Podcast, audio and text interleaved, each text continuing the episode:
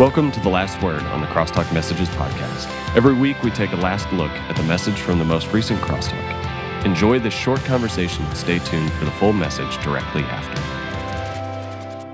Hello, and welcome back to The Last Word. I'm Cam, and I'm here with my two co hosts. We got Johnny on the podcast this morning. Hello there. Hello there.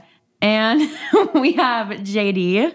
It's nice to be here this morning. It's great to be here. The weather's been really, really nice the past couple mornings. It's been really good. It's been Finally, awesome. it was like down into the 60s this morning. know. Yeah, game changer. So nice. I'm excited. It feels like the start of fall. Mm-hmm. Um, so last week at Crosstalk, we kind of talked about our role as the people who have dominion over what God has created and the role that God has entrusted us with. So I'm actually really curious, like particularly for JD, for for you for this question, Mm-hmm. how had being at Camp Eagle and being out in nature for all those years and like that time when you worked out there, how did that help you understand our role in God's creation and how did that impact like your worldview? Absolutely. I think I came to know Jesus and made him the Lord of my life because of seeing his glory in creation. And so for me, that's a huge part of my story. And it's become one of those that when you live, like making my living being out in it, it uh, becomes all the more important for me to protect where I see God and how I understand his movement in the world. And so for me, like I said on Thursday night, like being in really big, unforgiving places makes me feel very small and it makes me all the more cognizant of how great God is.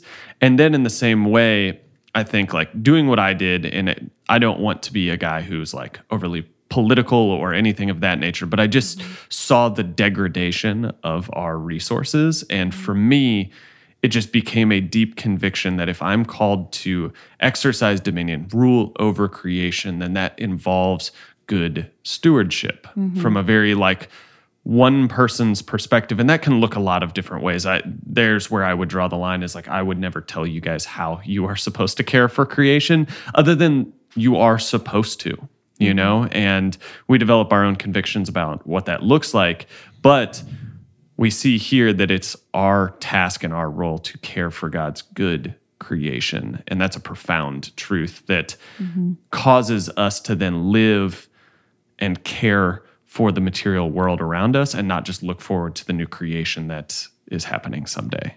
Yeah, that's so good. Johnny, I know you didn't spend an extended amount of time at Camp Eagle, but I know that you love being outside. And we go to Texas State, which is a super beautiful campus, and this area is just stunning. But you've been to Camp Eagle before. So, like, would you add anything to that? Go off of that? Yeah, uh, Isaac was our kind of leader guy. And so one of the nights he had us just lay down and look up at the stars with no sound or anything. And we just laid there and stared at the stars for a very long time. And I mean, you know, JD, going out there, the, the Milky Way is very easy to see every single night. And so just laying there staring at them, like it was very moving. Yeah, to see how, like, I don't know, small we seem in mm-hmm. such a powerful God. And Isaac last night was kind of in community group talking about like why he did have us do that. And he's talking about how beautiful and vast the stars are and how, you know, they don't really have a soul, you know, like God cares more about us and, you know, makes us like with more worth and beauty than even all the stars, which it's very powerful to see that there's such a vast creation, but still we hold this greater importance to God. Yeah, that's so true. So good. I love that. Stars. And I, I don't know if y'all have been to Pedernales State Park in Austin, but I had a night like that where me and my friends, we just, we decided not to set up like a tent and we just decided to lay and look up at the stars like all night. And that was the most beautiful thing to fall asleep to. But adding on to that, um, God empowers us to take care of creation and like that we have that dominion and we have that stewardship. So, how does that help us empower others? And as we're going through, especially like in discipleship and at Crosstalk and Texas State, how do you guys think that can play into not only our role as stewards of God's creation, but also just as people who love God and want to love others and empowering that? Oh my gosh, I think that it uh, begins first by example of we have to evaluate how we feel convicted to care for God's creation. You know, we have to develop that and we have to begin to embody that and live that out. It's one of those that nobody cares what you know until they know how much you care. And so we have So to true. demonstrate that kind of care for the world around us before we can say you should care about it as well. And so I think that that's a huge piece to this. And then secondarily, I think that we have to uh, like we can't major on the minors, meaning that we have to keep the main thing the main thing, which is saying that it is our responsibility to care for creation and leaving freedom for individual expression of that. Some of us are care much more about certain issues and certain things and certain lifestyles than others of us. And that's okay as long as we are doing our part to care for God's good creation, which begins with the small things like taking care of your plants or like seeing trash on the sidewalk, picking it up, things of that nature where we can just demonstrate stewardship in small, tangible ways. Mm-hmm. And it doesn't have to be the grand scheme like national politics or global ecological issues or anything like that, but just in our everyday life, that's where this is primarily lived out. Mm-hmm. Yeah. Yeah, I think it grounds us in real remembering that like yeah, God did create this earth and that he did create us and put it, us on it. And it reminds us that, hey, we do have a purpose here um, mm-hmm. and that God didn't just kind of create and step back, but rather this is just like a living system that we're in. And it's, I don't know, just daily, I'm like reminded of God's beauty and his mm-hmm. purpose for me whenever I see a sunset or whenever I see the mountains in Wimberley or something like that. Yeah, things of that nature. nice, nice, nice. Thanks. it was kind of a kind of lame. It was kind of a dad joke, but that's okay. Um, and then my final question for you guys this morning is: We know that God is constantly redeeming, and how does that give us a hope, and how does that give us a sort of persistence when it comes to doing what God has called us to do in the here and now? I think that when we look at global or even local problems, it can become very, very overwhelming. Mm-hmm. That there's so much to do, there's so much wrong, there's so many things to care about, and all of these that it can begin to feel hopeless or begin to feel like it's a lost cause.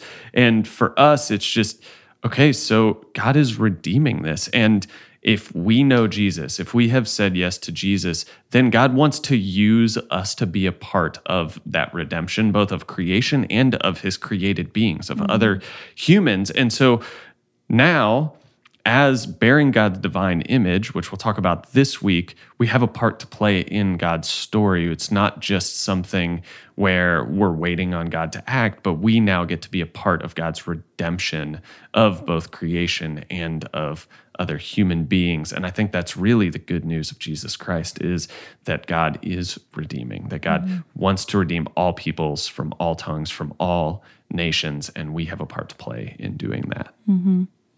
Yeah, I think it gives us hope and keeps us, I don't know, uh, optimistic in a good way that, you know, we don't have to like look around at like a sucky thing that, you know, might feel like it's happening like an earthquake or I don't know, something that just seems like disastrous or something in our personal lives, but rather we can know uh, for sure that God has, I don't know, the ability to redeem and to bring even more beauty out of that. And like people during community groups would talk about, you know, like a wildfire happening and how it would grow back, you know, even more beautiful and stuff. And the fact that God can redeem something like that, like it's so cool to see just that He is active in this world and continuing to make more beauty.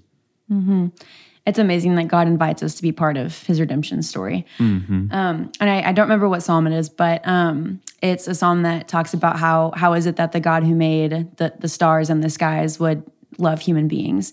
And I think about that as we get to be part of God's creation and redemption story. Um, that it's not a burden; it's it's a privilege and an honor to get to do life with the Creator of the universe and the Creator of the mountains and everything beautiful that we see. So, such an honor to do that with Him, and that's about that's all the questions I have. But I'm going to hand it over to JD to kind of talk about what we've got going on next and an update for this week. Absolutely. We kind of hit on a big kind of meta theme on Thursday, which is evil, and kind of defined that. And we saw how uh, when evil entered the world through human sin, Adam and Eve's sin, that infected both our relationship with creation and how we as human beings have perpetuated violence and evil against creation that's resulted in the exploitation of God's good creation. Mm. And the other part of that is that evil also infects human relationship. And so not only does it infect the physical good creation here on earth, but it's also how we have perpetuated violence and evil against other human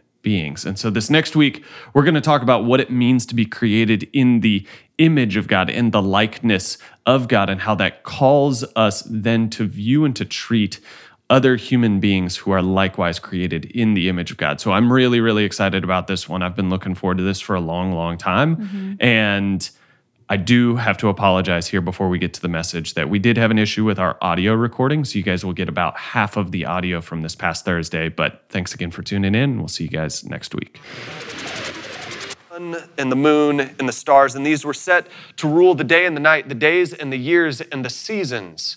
And again, God saw that it was good. On the fifth day, God creates the fish and the birds. It says, Let God says, Let the water swarm with swarms of living creatures, and let the birds fly above the earth across the expanse of the heavens. And God saw that it was good. Now, on the sixth day, God creates two things. The first of which are all of the living creatures. It says livestock and creeping things and beasts of the earth. And it says again at this moment, and God saw that it was good. Six times, God declares that what he has created is good. Six times he declares that it is good. Now, in verse 26, it says, Then God said, Let us make man in our image after our likeness, and let them have dominion over the fish of the sea, and over the birds of the heavens, and over the livestock, and over all the earth, and over every creeping thing that creeps on the earth. And if we skip down to Genesis 1, verse 31, it says, God saw everything that he had made, and indeed it was very good. That God saw everything that he had made, and indeed it was very good. Now, I want to spend some time here because we see something really important here at the end of Genesis chapter 1. The narrator tells us that everything that God has created is good. And then he creates human beings, and God calls it very good. Now, that all of these created things are good is an implication of them being made by a good God. A good God is not going to make a bad creation. And so, what flows out of his creative power is good. And this has an important implication for us. God is good, and the creation that he brings into existence reflects this goodness. And what we see right here is not necessarily something in the text, but it's something that's not in the text. Evil was not a part of the original creation in any way. Evil is not a part of the original creation in any way. There's no mention of evil in this creation account in Genesis chapter 1. That means that good and evil are not these grand cosmic powers doing battle in the universe. Instead, what it demonstrates for us is that evil is introduced into the universe by the very creatures that God made, namely, human beings. We are the ones that introduce evil into the world. Now, that is to say that evil is the absence or the rejection of God. It did not have to be created by God. It's not a substance, but it's an attitude or a posture. I was reading one author who classifies this as an anti God posture. That when we posture ourselves against God, when we reject Him, that is where evil takes form and takes place. Now, that means that all that's required for evil to exist then is creatures who exist who have the freedom to accept or to reject God. We as human beings have that freedom to take an anti God posture, which leads to all sorts of evil, which all of us see on a regular basis if we pay any attention to the news. So, I want you guys to hold on to this idea or this concept of evil. It's going to come in here in a little bit, and it's going to be increasingly important. Now, according to Genesis, humanity has a God given responsibility in this good creation. If we go back to Genesis 1, verse 26, he says, Let us make man in our image after our likeness. So we're made in the image of God, and then let them have dominion. And he gives humans dominion over everything here on earth. And the key word for us is dominion. Not gonna lie, I have a very visceral reaction when I read that word, and it's not a positive one. Often people translate this word as rule, which has an equally negative connotation in today's society. In this day and age, it, it comes loaded with this sense of colonialism or imperialism in which you're subjecting other people by the way that you rule, but that's not the intended meaning here. So what does it really mean? Well, Genesis 2:15 says this in a very different way. It says that the Lord God took the man and he put him in the garden of Eden to work it and to keep it. To work it and to keep it. Now, what does that mean? Means that we were created to bring order out of chaos, to reflect God's creative acts by ruling here on earth. That means we were created to exercise dominion through our working and our keeping of creation. Our purpose is to care for this physical earth. The fact that God created humankind in his image and gave us this unique task to exercise dominions that means that we are called to be stewards of his creation and that also we are accountable to him for how we treat his good creation that he has made. We are individually responsible for how we care for this good created world. Now, dominion is not the authority to work against God's creation by participating in acts that destroy it. Rather, dominion is the ability and the privilege to work for God's creation. It's to create flourishing here on earth. Now, according to Genesis, our inability to fulfill this God given responsibility to rule over creation has some pretty serious consequences. Adam and Eve choose to eat sun and the moon and the stars, and these were set to rule the day and the night, the days and the years and the seasons. And again, God saw that it was good. On the fifth day, God creates the fish and the birds. It says, Let God says, Let the waters swarm with swarms of living creatures, and let the birds fly above the earth across the expanse of the heavens. And God saw that it was good.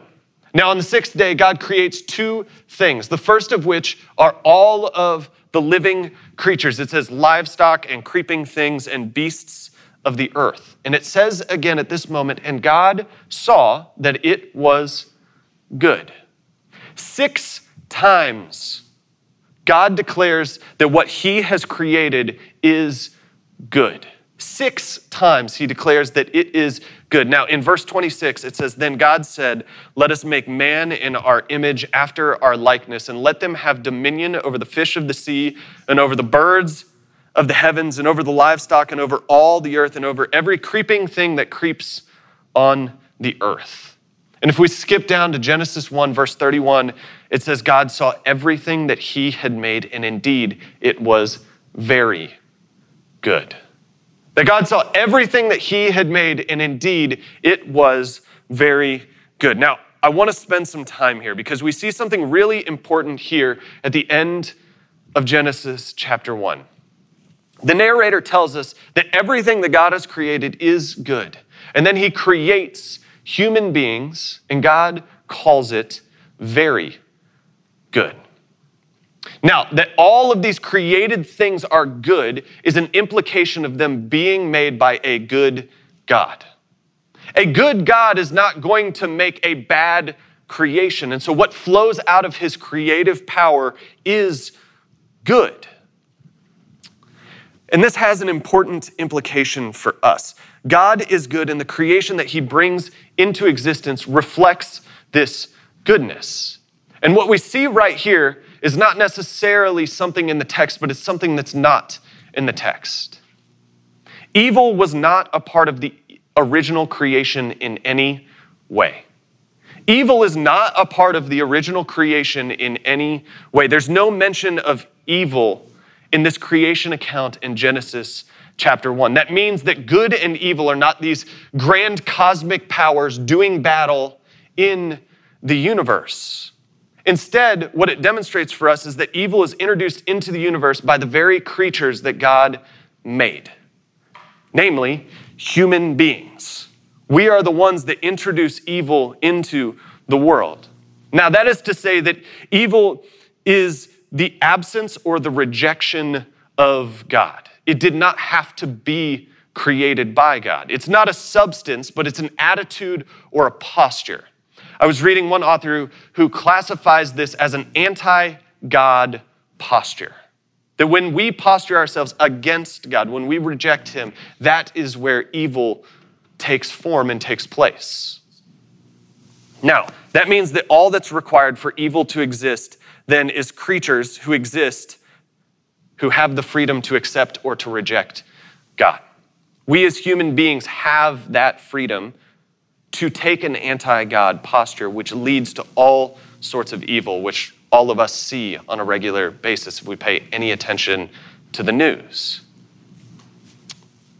So, I want you guys to hold on to this idea or this concept of evil. It's going to come in here in a little bit, and it's going to be increasingly important. Now, according to Genesis, humanity has a God given responsibility in this good creation. If we go back to Genesis 1, verse 26, he says, Let us make man in our image after our likeness. So we're made in the image of God, and then let them have dominion. And he gives humans dominion over everything here on earth. And the key word for us is dominion. Not gonna lie, I have a very visceral reaction when I read that word, and it's not a positive one. Often people translate this word as rule, which has an equally negative connotation in today's society. In this day and age, it, it comes loaded with this sense of colonialism or imperialism in which you're subjecting other people by the way that you rule, but that's not the intended meaning here. So what does it really mean? Well, Genesis 2:15 says this in a very different way. It says that the Lord God took the man and he put him in the garden of Eden to work it and to keep it. To work it and to keep it. Now, what does that mean? It means that we were created to bring order out of chaos, to reflect God's creative acts by ruling here on earth. That means we were created to exercise dominion through our working and our keeping of creation. Our purpose is to care for this physical earth. The fact that God created humankind in his image and gave us this unique task to exercise dominions that means that we are called to be stewards of his creation and that also we are accountable to him for how we treat his good creation that he has made. We are individually responsible for how we care for this good created world. Now, dominion is not the authority to work against God's creation by participating in acts that destroy it. Rather, dominion is the ability and the privilege to work for God's creation. It's to create flourishing here on earth. Now, according to Genesis, our inability to fulfill this God given responsibility to rule over creation has some pretty serious consequences. Adam and Eve choose to eat